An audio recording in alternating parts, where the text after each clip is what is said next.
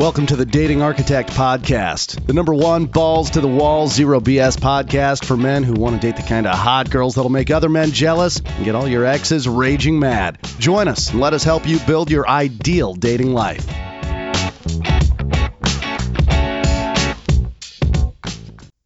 All right, so today I want to talk about why you need to undergo adversity, why you need to go through hardship, why you need to be challenged by obstacles. And the reason is because it builds you up into a person that is very strong, very resilient, and most of all, very certain of himself. So a lot of people want to take the easy way out. Oh, I don't want rejections. I just want girls to like me. I want to get that special girl. I want to buy this program. I want to take this boot camp that just makes everything so easier, and I'm just spoon-fed all the knowledge, and then magically I get this one girl I like, or girls flock to me. Well, okay, let's say you have a genie that magically gives you your wishes. So all of a sudden you have girls that are hanging out with you and they're surrounding you. It's just great. You're surrounded by cute or hot girls. Or let's say somehow they make it so you have a girlfriend and she's exactly what you want. You think that is ideal, right? You think that, hey, it's great. I got girls now. I got my girlfriend now. Everything's good. My life, I can move on to the next chapter, start a business, make money, devote myself to my health or traveling or whatever it is. You just think you got this part handled. Well, let me tell you what happens. One day, you're going to meet a guy, which he will be very, very rare, but they're out there, and he will come up on you and your girlfriend. Some people call him naturals, some people call him players.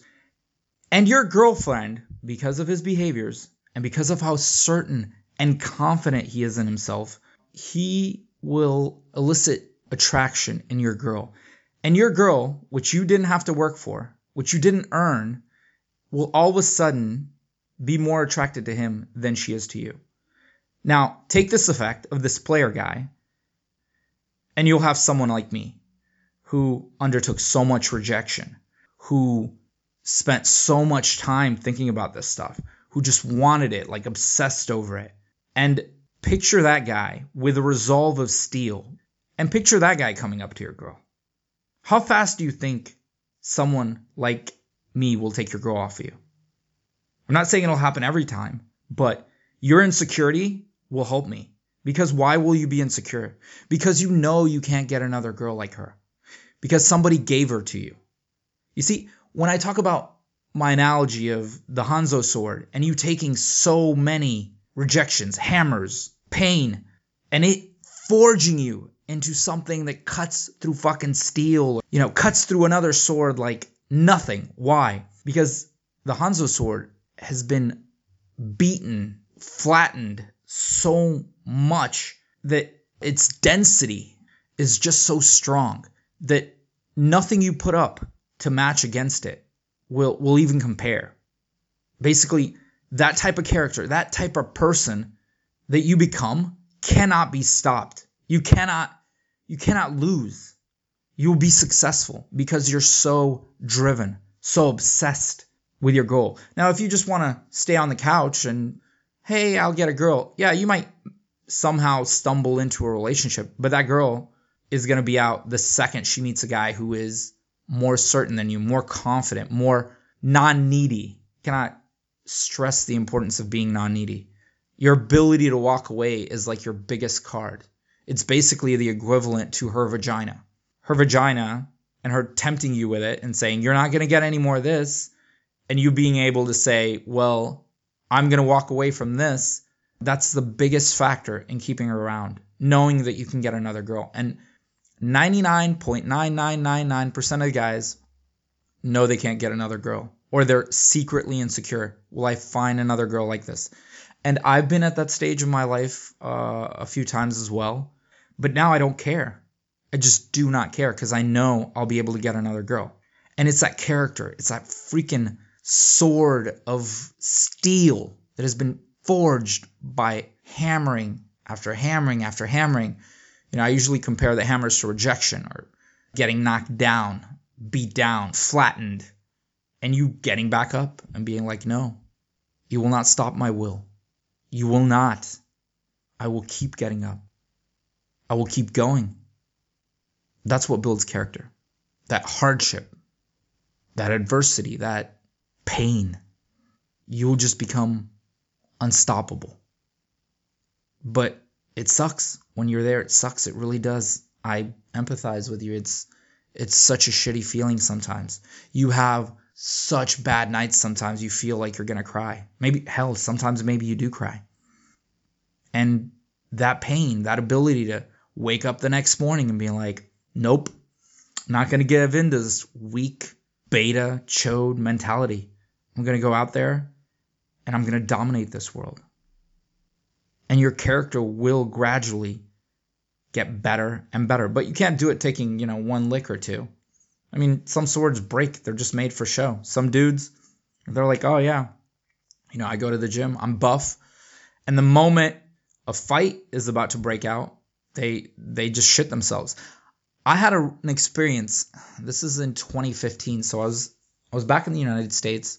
I went to my old college, my old alma mater. And there was this bar on a Tuesday night, really nice. A lot of college students were there. And there were lots of pretty girls, 21, 22, ideal age range. Anyway, so I remember meeting this girl, and she was taking social studies or some kind of feminist, liberal type college degree she was getting. I was avidly reading about Trump, and I didn't tell her I was a Trump supporter, but my views were very in tune with patriarchal thinking or old school thinking, and she was kind of slowly realizing it, and she didn't like it, and she kept challenging me. She kept shit testing me, and at one point, she got kind of pissed off, and there was this pretty boy there. He was really good looking. And he kind of came in and he was white knighting. He was like, is this man bothering you? And she was like, yeah, his views are so blah, blah, blah. He's just not a forward thinker. I remember that. She said, he's not a forward thinker. And I just kind of chilled. I kind of shrugged my shoulders like, yeah, what are you going to do? And the dude said something he was trying to be alpha. He said something to challenge me. And then his boys came, and his boys were more aggressive, I guess because they were trying to show that, hey, they can be dominant too. And there was three of them, and these guys were all jacked. I mean, I'm pretty muscular, but I wasn't like them. But you know what I did have? And this comes from experience. Obviously, these guys were I think 24, 25 years old. They were seniors at most. And I was kind of smirking. I was thinking about it. I was smirking. And one of the guys came up and, they kind of surrounded me. So there were three, and not a good situation to be in. I knew they weren't going to fight because they just didn't have that look in their eye. Usually you can tell when somebody's amping them up to punch you or to be aggressive. And they were just mostly talk.